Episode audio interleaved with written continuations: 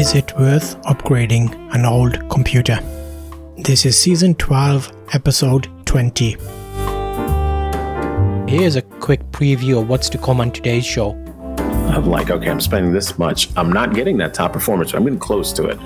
Something that, that somebody paid a, a good chunk of money for, and even though it's a little older, it's still going to perform pretty well. But I'm saving so much more money. Hello and thanks for joining me in today's episode. I'm your host Zulf and today we're going to be speaking about old computers and what you can do to bring them back to life. Working for yourself. I know you love it. Working for yourself. Cause I love it too. Working for yourself. Zulf talks about it. Making it easy for you. In this episode, I speak to Pixel Vide about how to upgrade old computers and if it is worth upgrading old computers. Today, we talk about how to bring old computers back to life. We're going to cover a number of things around the basics of computers, desktop computers versus laptops, I'm going to speak about my story about how I brought an old computer to help me live stream to multiple locations using some old technology. Um, there's extra tips in here how to make sure your computer gets its optimum condition to run in, things like keeping it at the right temperature, a few resources around getting the right software to make sure if you're going to upgrade your computer, what you can buy, what you can add into it. We're going to scatter loads of tips around the actual examples of these upgrades as well, so you should find that helpful in this episode. Working for yourself Go be your own boss. Working for yourself. So will help you along. Working for yourself. Powered by trusted creators. ZulfTalks.com. A podcast I've been listening to recently that I think is quite cool. The Profitable Website. Digital Marketing Secrets for Small Business Success. Wes McDowell is who presents that podcast and it's a quite interesting option. I think you should definitely go and check out a few of the episodes. Talks regularly about how to get the best and episodes inspire you to take action on strategies that are proven to work best. So you can stop guessing and start growing your small business into something bigger. So that is the profitable website podcast and Wes McDowell definitely worth checking out. So you'll find some interesting ones. I'll link in the show notes to an episode that I found particularly interesting. I'm not going to give too much away, but I'd like you to go over and check that out.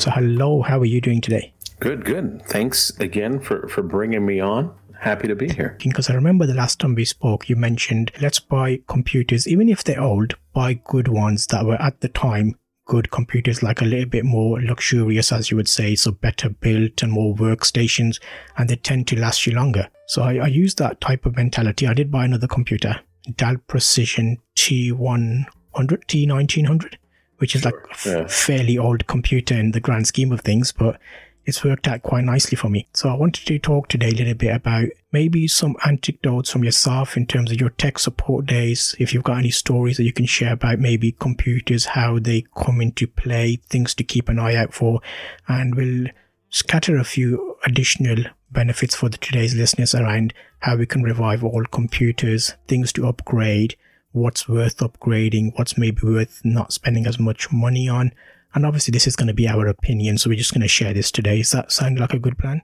Absolutely, yeah. I think after the the conversation, we we did go a little bit into that, where you were. I'm recalling now as you were saying, like yeah. we were having that conversation. I was like, oh, I want to be able to do this, and I, and I tossed out some suggestions to you. I'm glad to see that you actually took that and, and made something of it. Yeah, it's great to to revive these uh, old workstation machines because yeah, like you mentioned, it's it's premium quality stuff at the time. You know, it was not you know uh, not the best thing because there's always something more expensive, but something that that somebody paid a, a good chunk of money for, and even though it's a little older, it's still going to perform pretty well.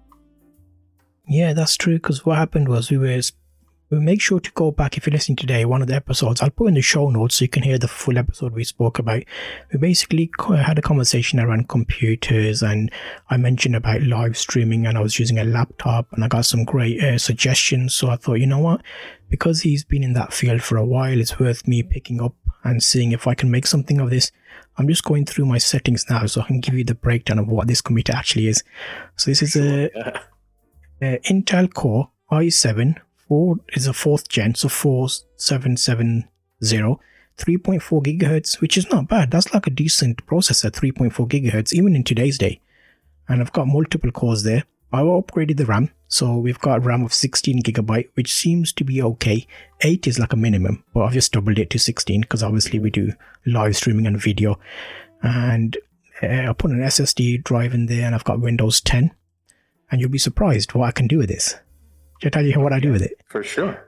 So I do live streaming on TikTok. So if you get a thousand followers on TikTok, they allow you to live stream to an audience, and that actually hogs your resources. You can't you can't use OBS at the moment. You have to download like a, a program which has TikTok's own dashboard in it. So I live streamed on my uh, laptop, and it just absolutely went 100% CPU usage. So I think it was using everything I had. So I thought, okay, let's try on this computer and it did the same thing. But then I upgraded my graphics card. So I got a 4 gigabyte graphics card, uh, Radeon. So it's not like a fancy one, but just a standard 4 gig AMD Radeon card. I think I paid 120 $120.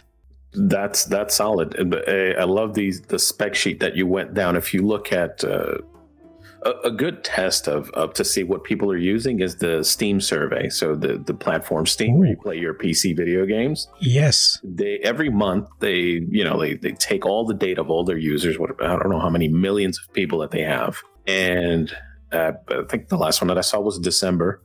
Mm-hmm. Um, so the, you, are like running down pretty much. Uh, I have processor that's running at three point. I think it's like between 2.8, 3.5 gigahertz in speed. 16 gigs of RAM is the most popular setup right now. Uh, 1080p monitor, Windows 10, and that's like overwhelmingly what people are using. And I think for video cards, it's it's the specific model, the, the GTX 1650 is, is the most yes. popular one. Uh, now that Radeon one that you have there is it's it's sort of like entry level, but it, it's it can certainly hold its own. Like it's always good to have a dedicated graphics, and I'm sure people that know about this will know if you have integrated graphics that come in the CPU, you don't need a GPU, but it's it's sort of it really bottlenecks your performance. When once you move that processing need over to a dedicated part, which is the graphics card, then you you have the CPU can is free to do more because it, you offload that that task to it, and it's done much better because those cards are designed for that for sure. Yeah, that was the main thing I found because when I had the this uh, computer actually has its own built-in graphics card as well. Sure. So it had a HD graphics 4600, which is about four gigabyte, no, two gigabytes. So the computer itself, even though it's an old computer, I've got mm-hmm. two gigabytes of graphics built onto the computer's uh, motherboard and the 3.4. It was doing all right, but what I did was I'm live streaming on OBS that's going out at 1080p to Restream, which is basically going out to LinkedIn, Facebook, and about 10 different places. Mm-hmm. And then mm-hmm. I've got a second OBS recording, which is in a horizontal format. And then I've got the TikTok as well. So that's like a, a, lot of stuff all happening on this desktop. So if I give you the percentage now, I'm not streaming on TikTok, but just having two OBS sessions and this session mm-hmm. with you, my CPU has 74% used. Memory is about 6% used. So there's loads of room there for memory and the graphics card, the Radeon, is 71% used, and then it's also using the GPU on the computer at 18%. So I'm like, whoa, that's using a lot of. But then I'm streaming in, you could say, four different places, so I'm recording at the same time as well. Yes. So the, what's happening there is that um, not only are you re- receiving this video information, and you have the the computer processing all of that, it, it's also doing encoding. So it's yes. it's taking that raw data and encoding it for these platforms to be able to stream out. It's it's um uh, compressing it so so you know it's efficient because you're not uh, uh, beaming out the pixel for pixel stuff that you're recording. So that's all that process that's happening back there. And yeah, this older machine that you've taken and refurbished pretty much is, is handling its own. Now the big difference, because you mentioned you were doing this on a laptop, laptops are way more power efficient and it, so you aren't you can say you can look at a spec sheet of a laptop and a desktop and it'll look similar but once you actually see the performance it's going to be a world of difference because there's just a lot more power in the desktop and that of course uh, speaking to the form factor because laptops, you know, they're much smaller. They don't have as much a, uh, uh, a cooling solution. A desktop has more space. You can have a bigger heat sink. You can have more power. And so, yeah, you can see the big difference. Uh, like when people, I feel like it's a bit disingenuous of like graphics cards manufacturers to sort of give the same model name just to like graphics cards on the desktop versus on the laptop. Because the laptop one is on average, you're looking at like 20, 30% less performance. But, you know, that's they, they technically get away with it because it's the same architecture. But anywho, I'm getting off on a tangent there. No, I think it's a valid point because a lot of questions that you get is when I was looking online, you get uh, a CPU on a computer, for example, if it's 3.5 gigahertz, and a lot of people will ask, wait a minute, I've got a laptop which also has 3.5 gigahertz, but why am I not able to play this game there, but I am there? So I'm glad you mentioned that because the power and also if something gets warmer, it's not going to work as well. So, for example, in a laptop, it's not as much circulation, so it gets hotter and then it starts dipping down the performance. Absolutely. Whereas, like you mentioned with the desktop, you've got a little bit more room, you've got a bigger fan, it can actually get rid of that heat and then it can perform more optimum. So that's really good. Oh, yeah, for sure. And uh, normal people aren't going to get into the story. So this is for, for us tech nerds, you know, we look at that. If you look at, um, heat differences in between the laptops and the desk. The laptops will run if you got high end stuff, anything with like an i7 or something on a on a laptop, it'll easily run 90 Celsius when it's you know actually being uh, taxed versus on a desktop at maybe 65 if you have good cooling solution or if you're if you're running like an all-in-one liquid or something like that so it, it, it is a huge difference and this is all marketing, right? Because they'll say, "Oh, it, it's at this speed," but what, what the laptop says, they can boost to that speed until they hit this this thermal threshold, and they need to pull back. So on average, they're actually running a lot slower. I've just checked my uh, graphics card at the moment; it's running at 40 degrees and I'm opening up core temp just to see what my uh, main computer temperature is running at. Because you're right, it's good to check this out. And I reckon you mentioned it can be a little bit geeky, but I think it's somewhere that people need to go. So if you're listening to this today and you're thinking, wait a minute, is my computer performing as well as it needs to? These little tips would be quite useful for you because you can do these little checks at home so maybe download a little meter that tells you what your temperatures are running at, and that lets you know, okay, if it's running warm, what can I do? Have I got my desktop in a place that is not able to circulate air? Because sometimes people put them in like cabinets or desks and then it's not getting circulation. So you might not need to upgrade. What you might just need to do is what I've done.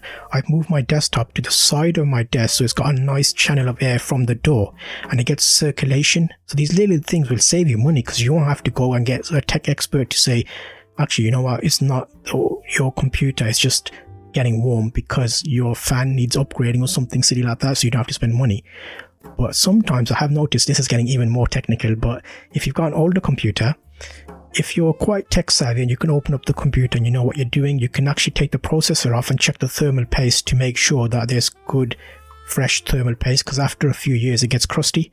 So I did do that on my desktop, which is this uh, old computer, and I took it apart, upgraded the RAM, put in a graphics card, took off the processor, got some thermal paste, which is basically like a layer of lubrication between the processor and the motherboard, so it can easily transfer transfer no i don't know what the word is but you know transfer, transfer heat. Yeah that's it transfer the heat. Yeah. so this is getting a little bit technical. However if you're looking to save a bit of money if you're quite tech savvy, you can do these little things yourself just to improve and maybe give older technology a little bit more life so you can get a few more years out of it. Have you had much uh, experience with that side of stuff or have you been more software orientated yourself? No, it's it's mainly hardware because that, that's okay. what I've enjoyed. It's always been just pulling things apart and, and putting them back together. And what's super fun for me is um, getting a budget and like like really optimizing it, you know, getting the best bang for your buck. I've uh, I've seen like shows on YouTube and whatnot where somebody will do a challenge like we we've got four hundred dollars, for example, two teams who can build the best computer with this. So they're running around looking at secondhand markets and just like finding whatever parts they can and putting it together. And at the end of the day, they'll see, okay, we're going to throw these games at it. Let's see who gets the most frames out of it. What sort of performance do you get? When I'm doing editing or stuff like that. And, and that's fun to watch. And I've Like I've done that in my life because you know coming uh, not from the wealthiest place. Just growing up with friends, we'd have to like throw things, throw stuff together to to get the game to work. Uh, I remember when this was mass MMO game, massively multiplayer online game, Final Fantasy 11. That's like early noughts that that came out, and we all had laptops and stuff, and you had to find ways and little tricks to like tweak it and optimize it to to get this thing to run, or have an old computer that we can put together and then try to find another piece or try to find the RAM or uh, a graphics card for it and and see like okay can we get this to run on this? And uh, that that's always been immensely fun for me throughout my life yeah, I think because when we work through this process, nobody really wants to spend more money than they need to. So sometimes it is good to find a nice selection of things that you can maybe upgrade and work through. And I've seen a few, I think Linus Tech Tips normally does this kind of thing now and again mm-hmm. as well, where he does like a budget setup.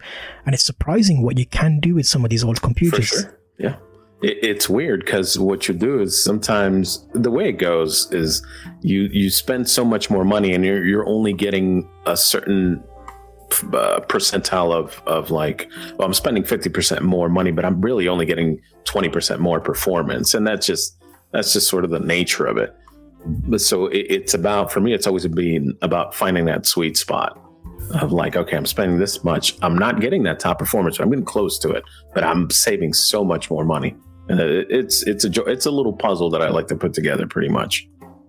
And just while you've been speaking, I've downloaded the core temp. I've got four cores and eight threads. So it's four actual uh, processor cores, but then they make like a digital version which doubles them up. So you get eight threads. If you listen to that, that's like a layman's explanation. There's probably more detail in there, but I just an overview. Now, these temperatures, they're a bit high, but not too bad. So my cores overall about 67 degrees I'd say that's actually pretty good. That's a that's a good temperature. If you're just doing air cooling, that's yeah. that's pretty normal and that's that's good. Uh, especially since you're saying you're the CPU is probably at around 60, 70. Yeah, 72% yeah, of that's the CPU. perfectly fine. Yeah. And before it was a bit higher because it was doing more work. But now that I've got the graphics card, it seems like it's doing better because the graphics card is 70%. percent mm hmm And then my CPU is about 70. And plus the graphics card has a little fan on there as well. So that improves a little bit more yes. of the circulation. So, so yeah, those chips on those graphics cards are usually pretty large, and they do generate a lot of heat. So, the the cooling on them is pretty robust. So they'll have those two fans, and you know uh, the heat sinks, uh, which are like gas chambers, pretty much inside of these copper uh, pipes to transmit the heat around. And they're, they're yeah, they're pretty good. But no, those are perfectly fine temperatures. These things can operate in all honesty, you know, I believe thermal threshold for Intel usually is around almost 100 Celsius. Of course, you don't want to have your CPU running at that temp because what you do is that you're degrading its lifetime pretty much. So the, as long if you keep the delta between your coldest temps and your warmest temps to to a minimum, that's how you extend uh, the life of the of the silicone pretty much. And if you're listening today and you're not too sure what we were talking about there, it's basically a little program that you can download free off the internet. It's called Core Temp and it lets you just have a look at what the computer is running at in terms of the um, heat and how much it's putting out. So you can actually check that. I'll put a link in the show notes so you can download that and check that out for yourself. It works on most computers, so it just gives you an idea of what temperatures you're running at, and if you're if you need that, it can help you out. Coming back to this a little bit, there's a lot of talk now recently, especially when you mention the gaming computers, the water cooling aspect of it. Do you reckon it's worth the headache, like getting all that rig set up? Um. So if you're doing an all-in-one where everything mm-hmm. is it's a closed loop. Everything is put together. It is pretty straightforward to put together. Sometimes even easier, depending on the chip that you have and uh, what you call a socket type, and how you're you're putting that into the machine. Um, as far as performance goes, I, think that the biggest difference between that and air cooling is that um, the, the the water cooling because you can get air coolers that are just as good as, as water cooling because it's it's all the same thing pretty much at the end of the day it's just air being pushed through either just through the heatsink or through a radiator with an all-in-one. Um, but it, I think it's uh, with the water, it's uh, the delta between the high and the low temperatures is a little narrower. So, and there's there's another factoid that I'm sort of missing, but you know what? I'm gonna go ahead and skip that. Um, yeah, it is it is totally fine. It depends. It honestly depends. A, a lot of it now at this point is aesthetics, really. Because if you want to have a nice clean case, right, you don't want to have a lot of stuff in the way. You can get that all-in-one cooler because it's just the mount on the CPU, and then you have the radiator off to the side or the top or wherever you want to mount it, and it's you have this sort of clean build and a lot of uh, airflow can go through it. Not that it would make a huge difference if you had the fan, but usually if it's a fan, then you know it pokes out, if, especially if it's an aftermarket one and it's larger. Um, and then you have the uh, you know custom water build, and that requires either you're an advanced level or you're getting you're paying somebody to do these. They got to measure out these tubes and uh, make sure everything is closed off, and it's pretty involved. But it's you know it's fun if you're if you're into that sort of thing, and totally worth it. And when you're looking at overclocking, you definitely want to do uh, water cooling to to absolutely push it to the limit because it can definitely dissipate that heat a lot quicker. Yeah, um, I think it's important you mentioned there, especially about aesthetics. So a lot of the times, it depends how good you want the computer to look. Because some of these little upgrades, like the RGB, having the nice fan, having the pipes coming yeah. into it, having some of the graphics cards with displays on. Have you seen those little round yeah, displays? Absolutely, people turning their computers into yeah. art pieces for sure. So there's loads of uh, thoughts around this, and if you're spending money, then you have got the option there. Especially if you're doing gaming and your computer's going to be in your shot. If you're live streaming, that might be a benefit for you. But there's different ways of looking at this. Like for example, my computer doesn't look very pleasing, but it gets the job done. so you're going to weigh up what you want to do. Because if you look at my machine, yeah. it's basically like an old workstation from a computer. Like a, mm-hmm. uh, it's still okay. It's not that bad. It looks like a nice Dell computer, but you wouldn't say, you know, that's a gaming PC but you can play games on it. Sure, sure. It's a matter of preference too. And that within itself, too, that whole thing of like, oh, this is just a workstation, there's a whole sort of subculture of that where you have what they call sleeper machines. And you people will take a chassis from computers back in the 90s, you know, these beige, weird looking monstrosities. But inside of it, it's a whole modern software. You just can't see it. So it's it's it's sort of like somebody pulling up with a Honda Civic, but they've put in a Corvette engine inside of it, yeah. pretty much. Yeah, I think there's there's loads of little, uh, especially on Reddit, you see a loads of like groups where they do that. Like for example, old ThinkPad uh, computers as well, laptops. They've been messing about with those to make them even better. Mm-hmm. So bringing this back a little bit, we talked quite a little bit there about more specified like specs and things which if you're not familiar with you can check out youtube and you'll see similar videos to what we're talking about you can actually spend hours seeing all these setups but some of the base things i wanted to speak about today around your computer there's a few basic things that you can do that will actually improve it so we spoke already about temperature making sure it's in the right location to get good flow yep. something that you might not have done is uh, if you're listening today, have you ever opened up your computer and hoovered out the dust? Because if you have a computer, oh my god, when I had a computer about two years later, I opened it up to put a graphics card in, and there's just dust everywhere because it's got fans. It actually sucks in, and there's dust everywhere. So there's probably a, a proper way of doing this, but I used a, a vacuum cleaner with a long extension and basically made sure the computer was off and went through and cleaned off all of those areas, which basically improved the circulation and got rid of all those little bits. Because over time, if those get into your CPU, they act as like a bit of sandpaper and they work through making everything a bit messy. Is that something you've had uh, experience with there? Oh my gosh. Yeah, of course cleaning out dust bunnies and stuff like that. If you if you're living a home with a carpet, that's a huge thing and you have your tower just sitting on the floor cuz obviously all dust falls down, so yep. it's going to be down there. So elevating your computer is always a a good thing if you if you don't have it on your desk, you can have it just on something something that's uh, you know, just above the floor. Uh, the whole thing about uh, what you're speaking there, things getting caked in there. What you want to usually do is blow it out, not try to suck, uh, oh, like okay. inhale it, and pretty much. So that's why you see people with the can, with the air blower cans or something. Or uh, the best thing to do is to get um, uh, you have sort of these uh, just blowing machines, pretty much, right? Because what you there's little crevices and things within the fans themselves, the bearings that you have there. You have the the the um the cop the heat sinks the, the that cool the processor, there's usually small areas in there that dust accumulates, and that's where the heat gets dissipated. So you want to blow the the the dust out of there. Um, but uh, if you if you've got a decent case, especially a, a, more modern computer case, most of these things do come with um, sort of mesh. Yeah, pre filters uh, like an extra yeah, filters form. exactly Yeah. mesh filters that that that. So you, for the most part, every now and then you can just take the filter out and clean that up, and you're good to go. Uh, for older machines, you definitely you got to pay a little more attention to those. Yeah, I think these are little things that kind of help out just to keep an eye out. And there's a great point there about using a compressed air can as opposed to what I did. So don't do as I do, do as I say if you listen to this today.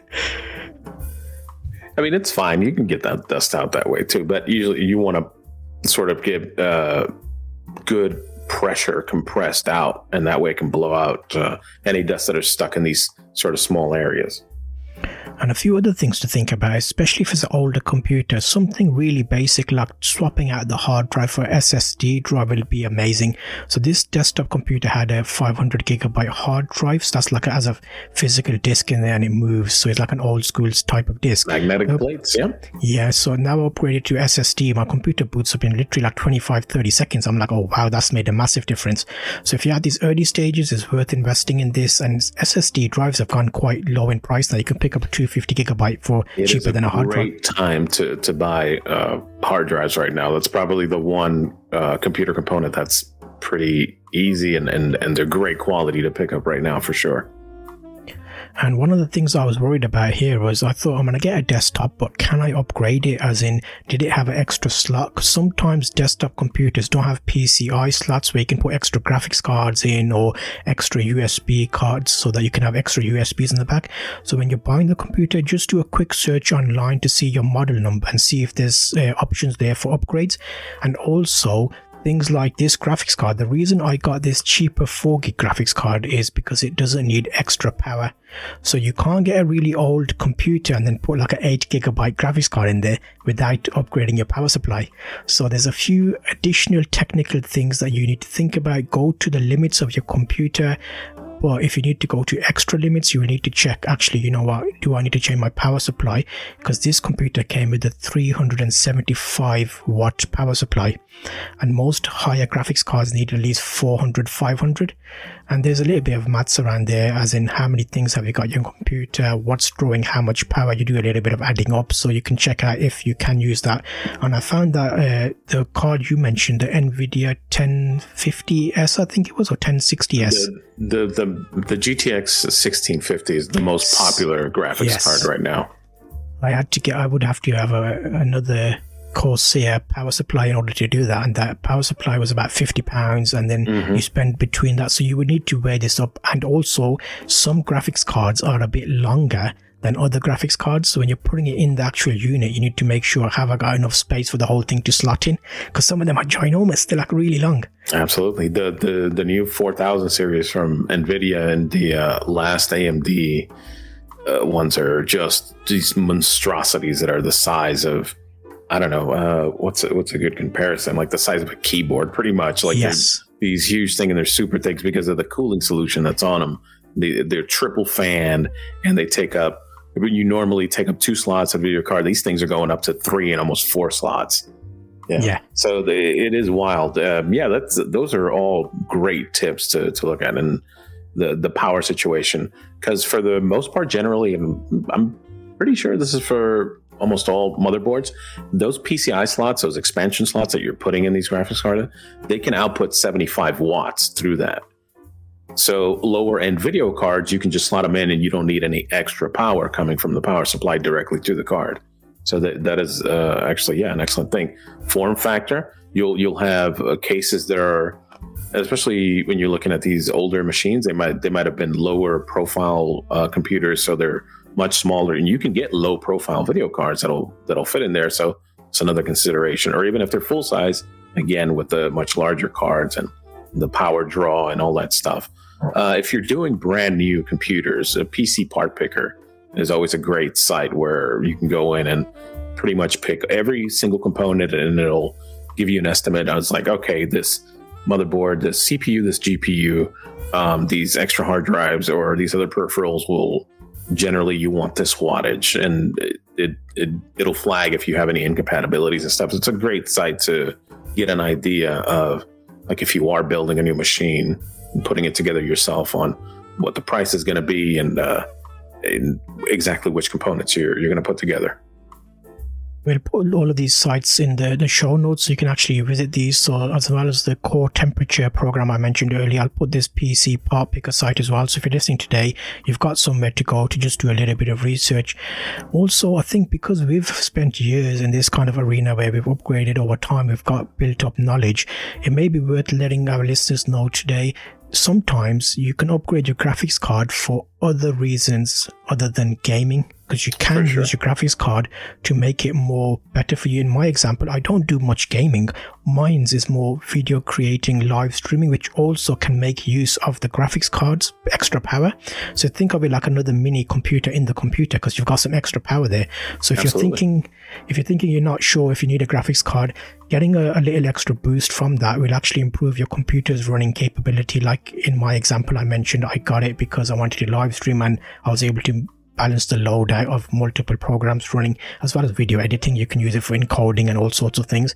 So keep that in mind. And they're not that bad. I was able to get a four gigabyte one for $130. 130 pounds is about 150 dollars so that's reasonable in the grand scheme of things because you can spend hundreds of pounds and dollars on these types of things they're well as most people at least in this area or surrounding this area would know how things have been going on with the chip shortage, and uh, it is it has calmed down quite a bit now, but easily you're going into the thousands of dollars when you're doing that high end stuff, and uh, yeah, using it for uh, video editing and uh, CAD is is a huge yes. thing too. As people yep. designing with with CAD software, um, photo editing and uh, gaming.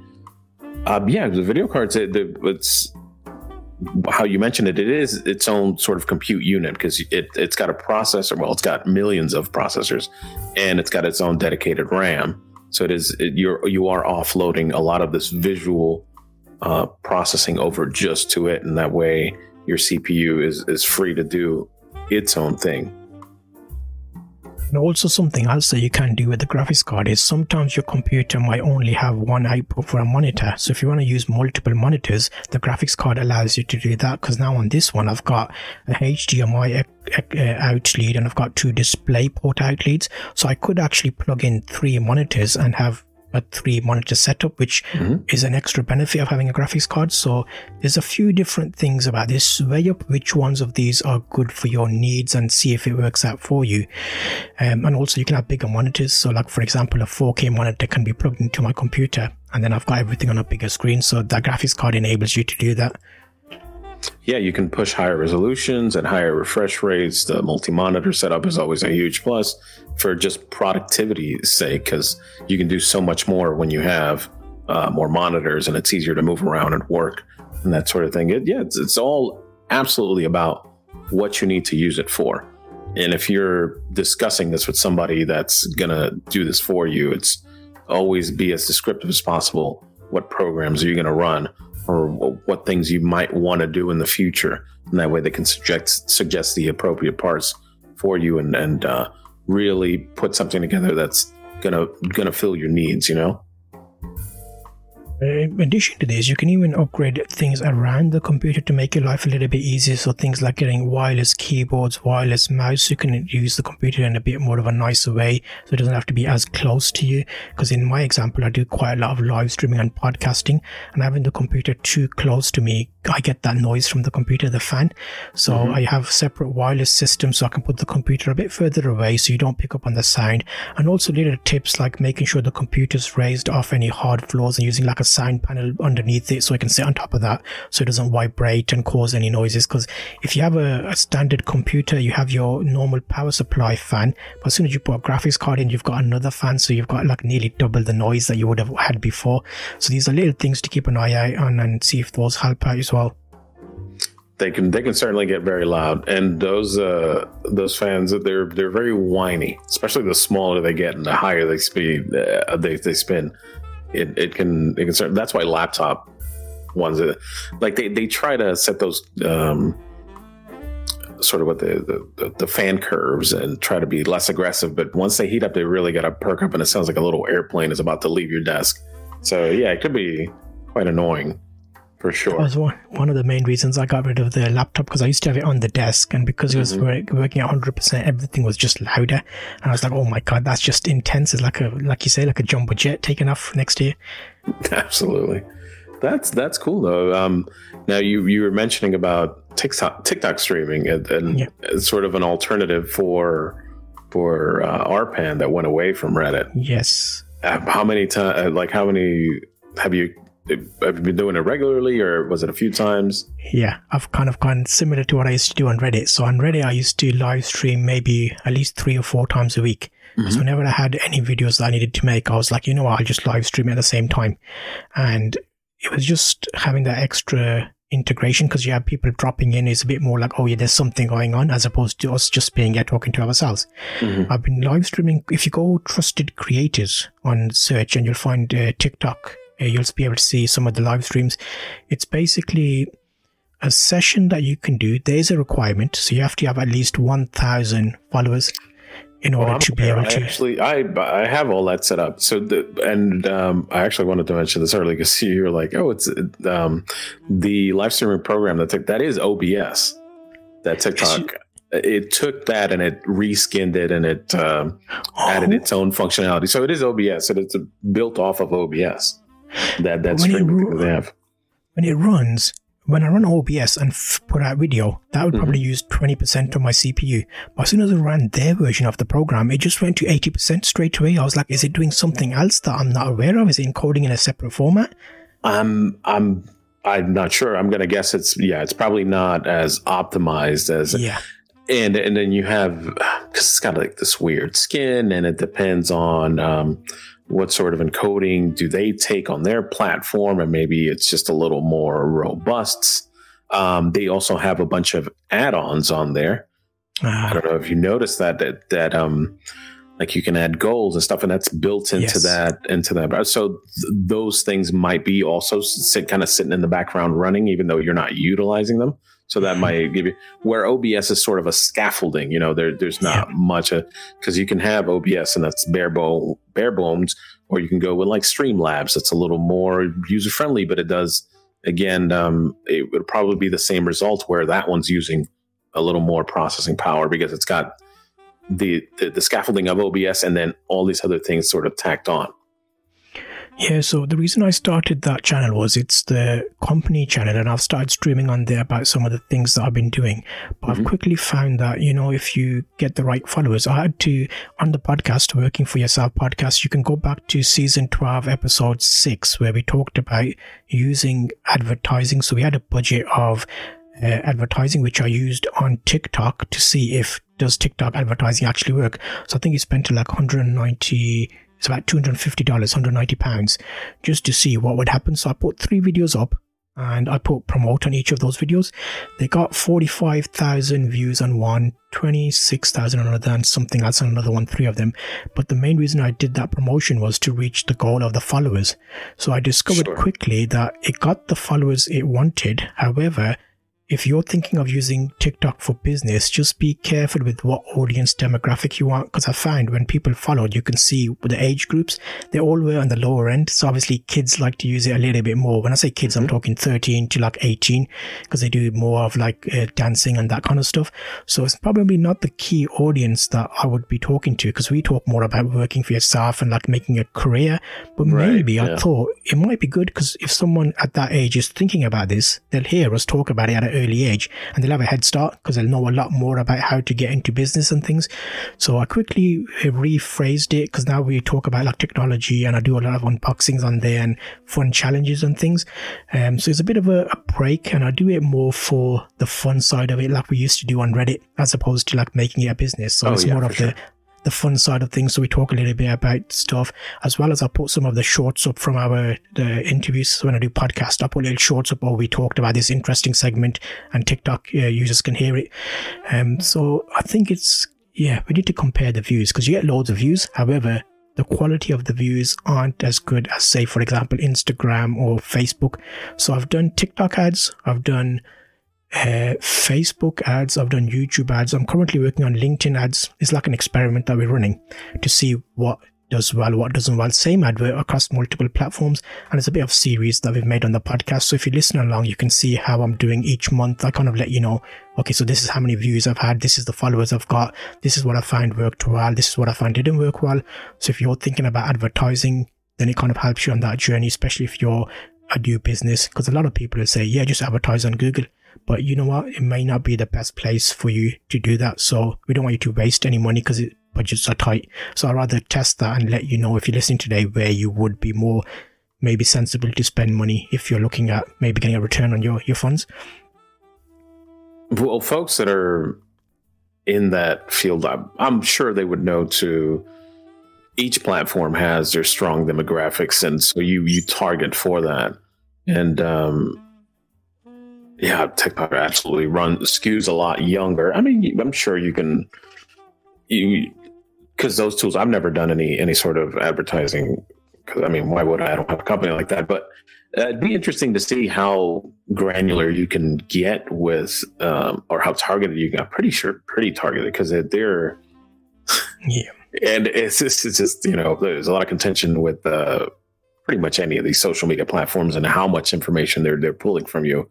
So uh, I've heard people talking like you you can specify down to whatever pretty narrow age range, location, even a possible like a uh, job that this person might have, and just just really pinpoint that. But yeah, that's yeah, it's it's a lot of fun though. What outside of that, it is a lot of fun to stream on there, and it is because there's just so many people on that platform. It is pretty, it can be pretty organic and and uh, like something crazy can come out of it. Even and you can think of like, oh, maybe it's not the demographic, but who knows? Honestly, if just something the, the way that uh, everything spreads and and the virality of things, like you, you can never you can never tell what might happen. So yeah, always you can always take a risk, but if you if you want to get in there and look at all the information and pinpoint exactly what are the people that you want to reach, you can most certainly do that. Yeah, to give you a little preview of the episode and the breakdown, I've got my notes here. So on the TikTok, we did three separate ads. The first one was over two days. I spent £38 and I let TikTok decide. So there's a box there you can tick to say, let us decide to get you what you want. You can either get more views, you can get more followers, or you can get more engagement. So I ticked, I want followers. And on that £38, which is about 50 ish dollars, they got me 14,000 views but my aim there wasn't the views, it was the followers. I got 168 followers, which is about 27 cents per wow. follower. But then what I did do on the second advert was I said, okay, you know what? I'm going to hone this down. Like you mentioned, I went into the stats and I said, I want only people between this work uh, age range, this demographic, this type of arena, either working for themselves, leaving college in that kind of area. But then you'll see it massively dropped. I thought, okay, I spent about $50. Let me double that amount. I did $100 the next time. I did that over one day. I thought I'll double the followers, but actually I only got 45 followers, even though I spent double. And okay. that was because there's not as many of those people that I wanted to target, and they cost me more to get those. So that was about two dollars per follower. So it's wow. very interesting. Yeah. So I did a few different versions of that just to see, give them like a bit of a chance. But it was interesting because now when I live stream, when I get audience comments and things, I can understand where the well not good but where the slightly more targeted audience is talking to me whereas where the younger audience is talking to me because they'll ask different questions. So when i'm talking For about sure. a product oh yeah when you bought that where did you buy that from? How much was it? So more like uh, adult type conversation you could mm-hmm. say which children wouldn't normally have. They'll be just oh yeah that looks really, really amazing for example. So it was really good. And we broke that down over two three four five six eight days worth of testing. And overall i spent $378 in total on that and I think what we achieved was okay. However, if that budget was used elsewhere, maybe it would have been better, especially for what we were trying to do. But it, it, gave us education part of it. So I was like, okay, now I know this is what TikTok is about. And I've had a few guests on the podcast to like marketing professionals who speak about this similar kind of arena. So if you listen back to is the M word what is the M word? That's one of our episodes. We did the marketing basically, and we broke down how this was, and we had a we had a few guests on where we spoke about that. Let me just check the episode number. Really? And I just want to mention that that is a fascinating sort of way to because it's, it's letting you choose you want more followers or more views. That means that they've somehow they've parsed it out and and seen like this cluster of people is more inclined to to follow you and or you have this cluster of people that are more inclined to maybe watch a video more than once that is just an insane amount of just knowledge and, and breakdown and that, that just blows my mind. I, I didn't even i didn't even consider that. Like they're telling you hey do you want more followers? And uh, yeah. they'll they'll push that towards these users are more more that tend to do that more. That's yeah yeah, because as I narrowed down to more of what I wanted, it quickly just fell. So we spent more money over longer days and we just got less and less followers because then we were honing down what we actually want. However, mm-hmm. the good thing there was the followers that we got were definitely demographic we wanted because sure. you may already know with TikTok, it's very tin hat the way they kind of monitor people and get the information. So there's been known to a few people on YouTube mention that they will actually turn on microphones of phones and cameras to see the how the person is reacting to the video they're watching on TikTok. So they're able to put you into different pots, what type of videos you're watching, and then putting those demographics onto different customers. So someone did some research. This is a YouTube video I've uh, I watched. Um, they did research where they created bots and went onto TikToks, and one bot had a a purposeful attitude of being very uh, ethical one had very aggressive, one had a separate, like being very happy. And they mm-hmm. found that the algorithm was able to work out what type of person that was, even though it wasn't a person, it was a fake robot. So that's how enhanced their TikTok algorithms are. They're like saying that's one of the intense ones. So it that quickly showed that they showed the people what they wanted to watch, but then they were bucketing that type of customer into okay, this person does this, this, this. He watched this video, so most likely he's got a dog or a cat or etc. That kind of thing, and it's very targeted and it's yeah, it's uh, they do also say obviously this company is owned by China, so they want to have all the privacy stuff comes into this as well, which is very oh, interesting. Sure. It's completely banned. No government uh, employees can can have TikTok on their devices. That they've looking looking at all the other social media companies, and this is why like YouTube and Instagram and everybody is trying to trying to be like TikTok because the, that algorithm that they have, they they've nailed it. They they know exactly what to feed people so people can just stay glued to their phone. They know exactly what short form videos that you want to see, and it, it's it's it's amazing and terrifying all at once for sure. And one of the key, I don't have it on my phone. yes, and one of the key things is they've got a different version of TikTok for China and they've got a different version of, of TikTok for the rest of the world. So in the China version, they've got it limited so people can only watch educational things and also they're limited at 40 minutes per day so they can't watch it for longer than that. Oh yeah, and then also uh, the the younger folks like they they have a, a certain allotted time for for like yeah. video games and stuff like that too. So yeah, that's amazing. That's, I think they should have that across the world because then people won't get stuck in that loophole. But obviously, that won't make them money, will it? So the, the remainder of the world can be on there for hours and hours and hours. And also, there's a couple of different versions of that. So it's it's very interesting following that TikTok journey. And like you mentioned, I don't have it on my main phone anymore just because no. you never know. So I've got it on a separate iPhone and I just have Wi Fi on when I live stream and then I turn it off. So it's a big thing about we can be creators on TikTok to share stuff, but as soon as you start consuming it, it just consumes your time. You'll be there for hours and hours. Oh, for sure, yeah. It's like it just gives you the stuff you want to see. Like if I like uh, food, people eating food, it'll bring lots of different types of food mm-hmm. and like that culinary type of videos and oh my god it's it's yeah it's another those, those, little dopamine hits man it, it, it, knows it once it nails you down it knows this is exactly what you want to see and it keeps you on there it um like my my significant other she she had to remove it because she's like i just I'm I'm laying on the bed and it's 8 p.m. and next thing I know it's two in the morning and I'm still scrolling through these videos. Hey, it is wild, yeah. Yeah, it's very intense. So I think mm. uh, if you listen to this today, you are going to be one of the the more careful owners of phones. So try your best to limit it, or you can even get additional apps that like reduce how much you use your phone. So like a timer situation. So these would all help because it's very easy to get into this. Uh, I'll call it a hole because it's a black hole because you're going to be seeing things you want to see. You think you're learning, but actually, if you put your phone away, you'll think, wait a minute, how many of those videos do I actually remember? Because there's so many of them that come through to you. At the time, it feels like you're learning something, but you don't retain any of that information really because it's very quick videos. They're like some of them are four or five seconds and they make you laugh, but you're on to the next one and you forgot what the last one was. For sure. Oh. It just washes over you. It's this yeah. huge wave of just nothingness. Um, there's uh, mentioning that there's little tricks too. I know on, on my phone, I have an Android phone, and you can set it. You can set a schedule to where the device goes into black and white. Ah. And um, I believe I was I just saw a headline. I didn't actually read the study, but it's it's something to do with if there's less color, it's sort of it, it, you don't activate as much, and it, it's not as attention calling. So it's something like once your phone at like you know nine o'clock at night, it goes into black and white. You're not as inclined to just sit there and kind of look through it. It's it's sort of gently telling you it's like okay, we're we're we're done, and it's it's weaning you off of of wanting to keep going on it the entire night.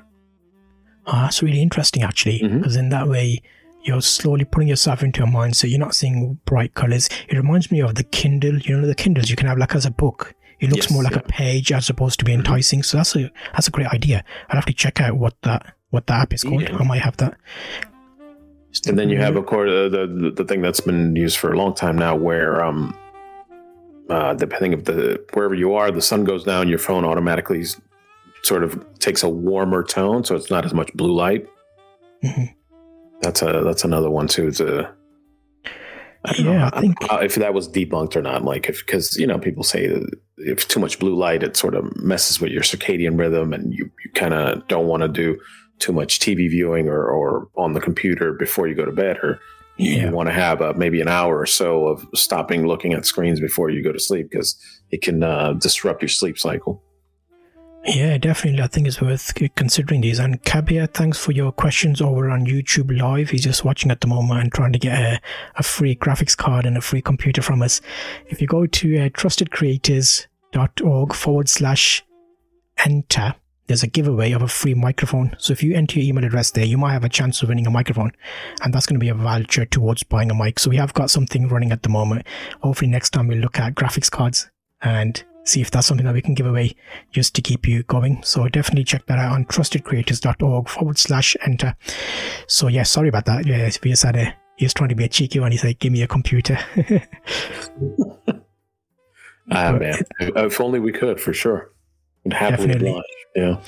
Um, so yeah, I think we've had a nice selection of topics there. Is there any stories that you've got from your tech days that you can share with us around like computers or a funny upgrade or something? Because so I know in your game, especially with support, you have all sorts of like funny anecdotes. Um, well, being on a spot. Yeah, yeah. I'm, I'm, trying to trying to think of things. It, uh, nothing, nothing really.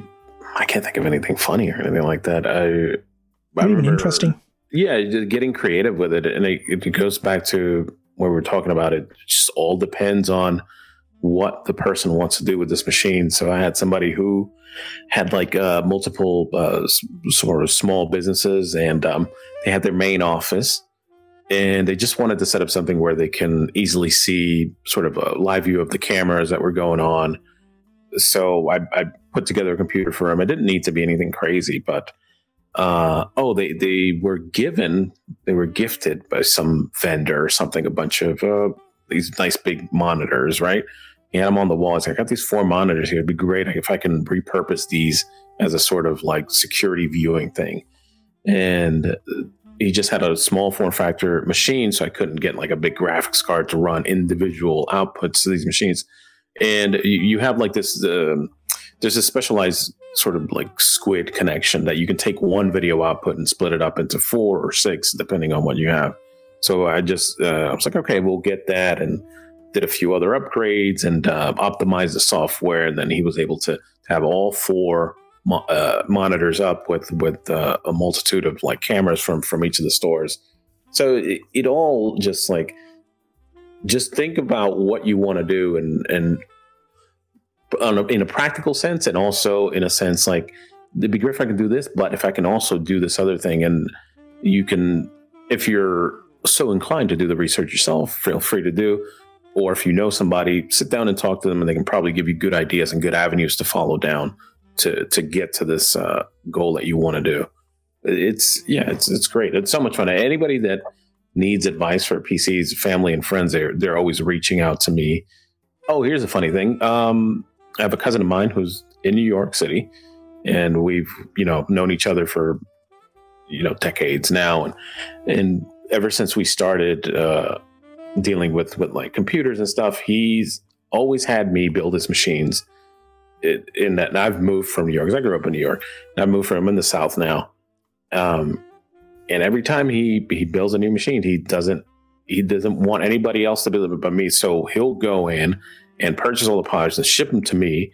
He'll have like we'll we'll do some sort of video call or something, and we'll sit there a few hours as I'm building his computer, and then I got to ship it back. So I'm like, you know, this is just excessive, right? Because you're spending hundreds of dollars in shipping. You can absolutely just go, even get a pre-built, like that's fine. He's like, no, I don't want anybody touching my computer but you. You know, so it's that that level of just like uh, trust and and it's sort of like when you get a good mechanic, I guess. You, you don't want anybody else dealing with with you. So yeah, the, I think that's hilarious that he has me do that. Uh, but I got a couple other friends that will be in the same situation. I have my friend from Georgia ha- ship his computer. He was having computer issues. He shipped it down to me. Uh, I fixed it up for him and then shipped it back. I'm like, guys, you you know, you there's other people out there that can do this. You don't need to be shipping these computers all over the US. Yeah, that's interesting, but you're definitely right. I think there's a lot of uh, trust element involved in that because uh, once you find someone really good, you want to stick with them. And also, there's a, a story on, I think it's one of these websites, is either Lew Later, you know, the unbox therapy guy on YouTube. Ah, yes, I'm familiar. I, yeah. I think it's either him or it was Linus Tech Tips, but they did a research, or it might have been PC World but yeah, they did research where they set up computers, they took them out to their local shop repair people, and they put some software on there to see do they repair what was repaired, what was needed to be oh, repaired, right, yeah. and what else have they been doing on it. And they found out in 90% of cases, they were accessing files that they didn't need to access, and they were downloading and saving things onto USB. Oh so my goodness, that's a huge was, yeah, no there. That's it. So they find that's why I think now people prefer family members or someone who's good in this area that they can build up trust with. Whereas some shops they mentioned it was the smaller retailers, like the high street retailers that were doing it, but not the bigger people. But they did like a limited research on I think it was ten computers or something. It's interesting about that. Um, so it's always good to find someone that you trust, and in that way you don't mind paying a little bit extra because you know it's gonna get done how it needs to be done, and if they ship it out to you, have you set up your system yet for letting people book you up for consultations or anything, how can someone get information from you if they want to maybe get like a, either like a one-to-one to speak about it? Because you've said shared some amazing top tips today, but if one of the listeners today were like, oh, actually, you know what, I want to build a PC, I want to speak to your your guest and find out more about what I should do and what parts I should use. So I know you gave me the website there about PC part picker, but if they want mm-hmm. like a one-to-one service, are they able to maybe like reach out or book a, a session with you or something? I keep thinking about too, and it just reminded me of something. And like I mentioned before we started the uh, the podcast, that uh, I finally got some work and I'm doing remote work, and it is support work, so I'm pretty happy with that. And, and I kept thinking, um, wow. I, it's strange that we don't have a general IT service sort of like like Uber or Lyft where you, there, it's just this application and it's like I just need tech support for this general item here.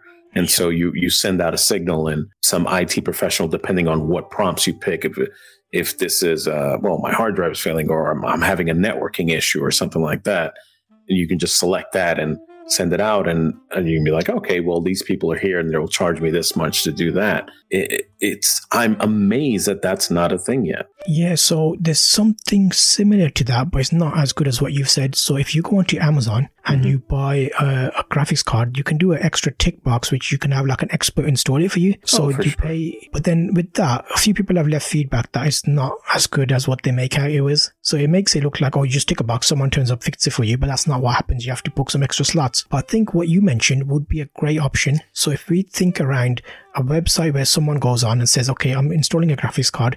They take a box, they pick a slot, they book a, a, a, session. For example, you know, when you came onto my podcast, I had that form that you filled out to be a guest. Correct, yeah. You can have just one of those for yourself and then people can book a slot and then they go through a checkout process where like for a graphics card is $20, for this advice is $40 or whatever the pricing structure may be. And then you get everything sorted out. The book comes through, Zoom, and there you go. You're sorted. We're workshopping here just a, a, yeah. a very valuable idea for somebody else that might be there. No, but you would do it in an app. It would have because that's just okay. everybody's on their phone, right? So you it would have to be an app. You, you'd have to go in there, and it did. It wouldn't need to be you going out anywhere because it can just be again yeah. um, it could be like a quote unquote virtual service call essentially right like I'm, I'm here in my home i'm having a problem with i don't know anything about a router i don't know anything about a modem I don't know anything about a network switch, but these things are sitting here and I'm like, something's not working. Let me, I'm networking issues here. Boom. Somebody contacts you right on the app. It's like, hey, what's up? What's going on? They can access your camera. This is what I'm trying to do here. Oh, okay.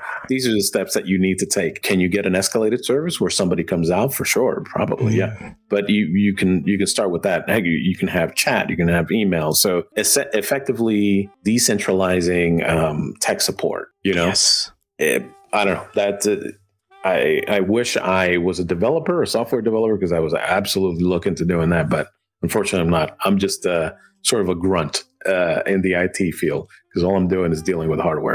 Of course, Windows and stuff, but mainly hardware. Yeah, that's interesting. a couple of questions here from IT Project over on YouTube from the live stream and Kabir. So we'll come over to that in a second. I'll try and get, uh, I don't know you give me some specs, so we'll read through those in a second. So I reckon we're like, you know, because like, for example, now we're talking, I wouldn't class this as work, even though it is work technically for me. Mm-hmm. So we're having a conversation, we're talking about things and we're finding ideas.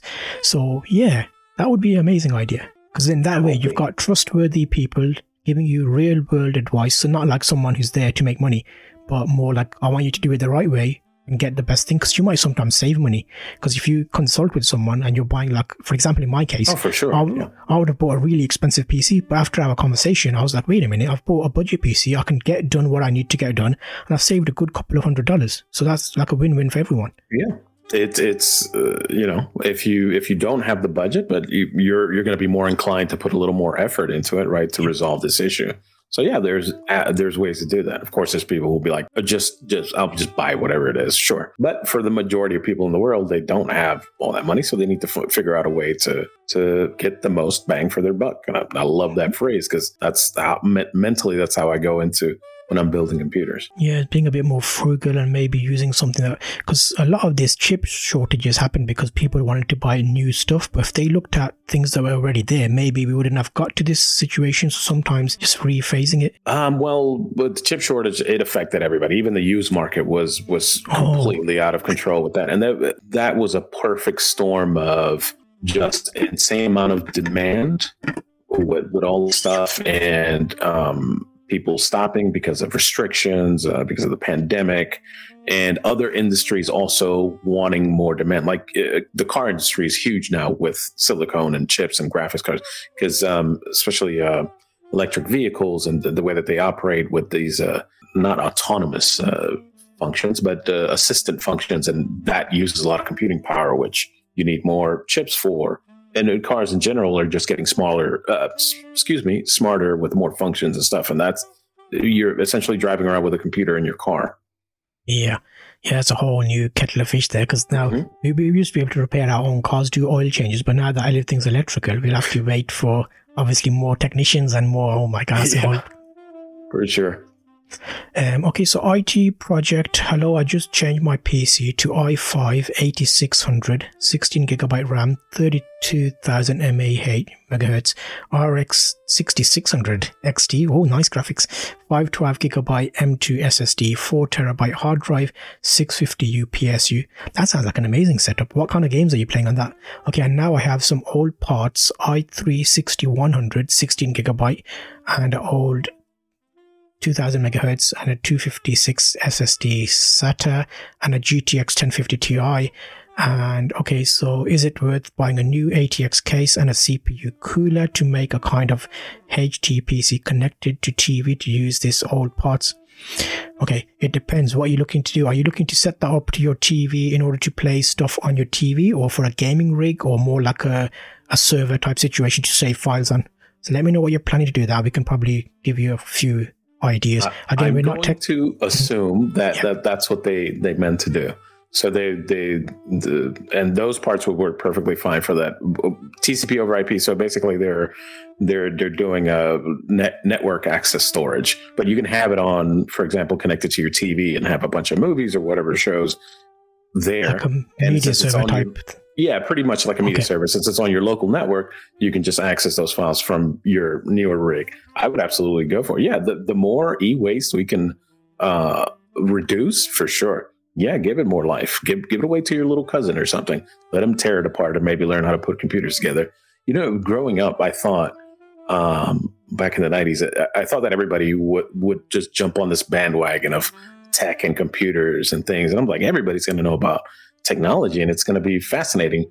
But looking at the world now, uh, yeah, no, there there is still need for people like like me because a lot of people will use these devices day in and day out and have absolutely no idea how they work or or how uh, to fix it if if something goes wrong, and that's perfectly fine because they're you know in their own uh, fields and learning their own things. But it, it's it's it's really cool to if you can pass along this stuff. My uh, my wife's uh, brother just gave his daughter a, a, an old refurbished machine, and uh, like they bought a graphics card and he had her put her uh, put it in. And, and that's always the, it's always fun to watch. Yeah definitely. And also making this uh, additional type of situation because i recently bought the nas network attached storage and i did think about having a whole computer to do that my like as a secondary project. So you're right it's always good to repurpose tech and then sometimes the things you make are actually better than what you can buy from a shop because for yes. example if i had a computer as a network attached storage and i've got enough base in there i could have put more hard hard drives in there, whereas Absolutely. in a NAS, you have to buy the four or the five or whichever version is, and it's like in its own little unit. So it's it's worth thinking about that. Well, it's it's, it's a give and take, right? Because those NASs are they're generally going to be smaller and they're specialized for that, and they're going to have the network controllers on there are going to be optimized for transferring this data. Now, of course, you can do that with a machine and the machine, yeah, it's bulkier. Um, you got to find space for it, maybe more cables but you do have a lot more SATA slots. And if you've got an empty PCI uh, slot is there, you can use that as an expansion for more storage. So if you if you just want like this insane uh, sort of uh, archive of, of, of information and data, multiple terabytes, like yeah, you can probably go that way. You can absolutely get more NAS, but those are going to be pretty pricey. Those will stack up pretty quickly. Yeah, and also with those, you can actually put extra graph, uh, not graphics, you can put little cards in there for network upgrades, like from uh, 2 gigahertz to 10 gigahertz, and those can be upgraded in that computer, so you got more speed as you access the files. Whereas my NAS, it's I think one gigahertz speed for transferring of oh, files. Right. So if I was to get more data, because obviously things are getting more ramped up as we go on year by year, mm-hmm. within five or six years, I'll easily need bigger transfer speeds because each file will end up being like a terabyte when we've got video and audio and those are 4K oh, footage and etc. Easily, yeah, for sure. Yeah, yeah, Okay, so you're talking about the the the storage controller and at certain speeds, yeah, yeah for sure. Yeah, because I've yeah. wired it all up, so I use it over the network, uh, so it gives me the fastest speed. But I, I can imagine at some point I'm going to need more speed because the file's going to be bigger, so you have to wait longer. Uh. Is it worth if I already have a PS4 and an Xbox One S? Um, well, if it's just for gaming, unless the the only reason I would see if it's like maybe some PC exclusive game, which is uh oh not with a 1050 Ti. Uh, for emulation, if you're doing any sort of emulation, it's uh, yeah, you can you can go use a repurpose an old machine and use that for emulation. It's a lot of fun to to tinker around with that and have it on your TV and be able to play all these old games. I appreciate you listening to this episode. It will be really good if you can leave a review wherever you're listening to this. The show resources are available at zulftalks.com. You can also sign up to the mailing list there, which will allow you to get information to help you on your journey working for yourself. For yourself. I know you love it, working for yourself. Cause I love it too, working for yourself. Zulf talks about it, making it easy for you. working for yourself. Go be your own boss, working for yourself. Soulful will help you along, working for yourself. Powered by trusted creators, zulftalks.com.